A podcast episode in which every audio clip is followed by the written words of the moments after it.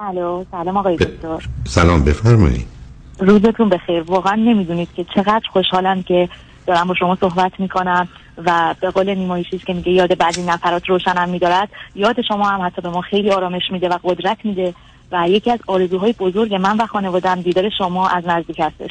امیدواریم که به پاس زحماتی که برای ما می‌کشید همیشه سلامت باشید و سربلند. و ممنون از امید دیدارتون به زودی زود ایران خودمون. آقای دکتر تماس می‌گیرم. از ایران تماس می‌گیرم. 28 سالمه. از رتبه های برتر کنکور بودم و توی یکی از بهترین دانشگاه ایران لیسانس حقوق گرفتم. آزمونی که مربوط به وکلا بود رو قبول شدم. پدر و مادرم این از وضعیت الانم و اگه بخوام یه عقبی رو هم بگم خدمتتون پدر و مادرم معلم بودن. یه برادر دارم با اختلاف سنی 6 سال از من بزرگتر. پدرم بچه دوم رو نمی‌خواست و علنا هم عنوان می‌کرد که من بچه دوم رو نمی‌خوام ولی مادرم به خواسته خودش منو به دنیا میاره. حتی توی دوران بارداری مامان من هم اصلا پدرم هیچ حسی به من نداشته و می‌گفته تو می‌خوای به میل خودت من که این بچه رو نمی‌خوام. ولی بعد از اینکه من به دنیا میام یه جوری من دیگه میشم همه زندگیش تمام وجودش وابسته به من میشه و این باعث میشه که بین من و برادرم خیلی تبعیض قائل بشه و علنا برادر من رو کنار بذاره. و خیلی وقتها برادر من مورد ظلم و بیعدالتی قرار می‌گیره این وسط. یعنی اینکه حتی مثلا شده بود که اسباب رو از اون بگیره به من بده در صورتی که مال اون بود حق به اون بود. و خیلی به برادرم بی توجهی می‌شد. آخه با وجود فاصله ای کرد آخه آیا مطمئنید عزیز اینکه با توجه به فاصله سنی تو آخه چند روزه می‌تونستید وضعیت مشترک داشته باشید که پدر حق و بر فرض مثال اگر یک روزی من می‌گفتم که من صبحانه رو باید با برادرم بخورم چون 6 سال بزرگتر بود مثلا من اگر 4 ساله بودم اون 10 ساله بود.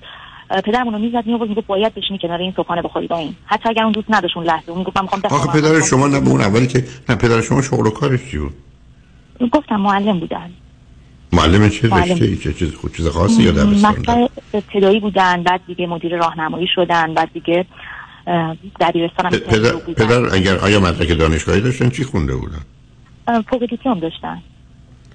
حالا خب آخه داستان این که آخه این رفتار حالا اگر شما پسر بودید غالب اوقات در اصلا خیلی غیر عادی بود. طوری که بارها می‌شد. بعد مثلا این جمله تو خانواده ما رایج شده بود که از وقتی که این به دنیا اومد پدر دیگه به اون بی توجه شده.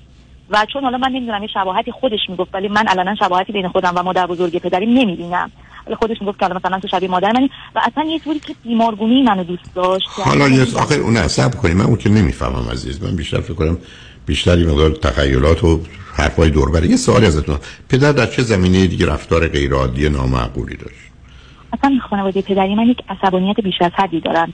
طوری که میگم اگر مثلا عصبانیشان قابل به کنترل خودشون نیستن. اگر زنگ آیفون رو بزنن و شما بر ندارید گوشی رو انقدر دستشون رو زنگ میمونه تا مجبور شید بلند شید برید جواب بدید. دیگه چی؟ غیر از عصبانیت دیگه چی؟ مثلا خب الان می‌رسم به اونجا که اصلا مشکل پدر منم چی بودش. بعد که به من به برادرم بی توجه بود و واقعا تبعیض قائل می‌شد و این جمله بود پدرم متاسفانه توی نه سالگی من و سیزده سالگی برادر من بر اثر اعتیاد سکته می‌کنن و فوت می‌کنن. من نفرم اعتیاد به چی؟ اعتیاد به تریاک. ولی اعتیاد به تریاک در چه سنیشون سکته می‌کنن؟ 39 سالگی. و یک مرگ فوق العاده بدی هم داشتن. نه ماه تو کما بودن دیگه بیمارستان ها قبولشون نکردن گفتن ببرید خونه زخم بستر شدید گرفتن. خیلی یعنی دیگه دوستانم گفت حالا من مرگ به سختی مرگ پدرتون ندیدم.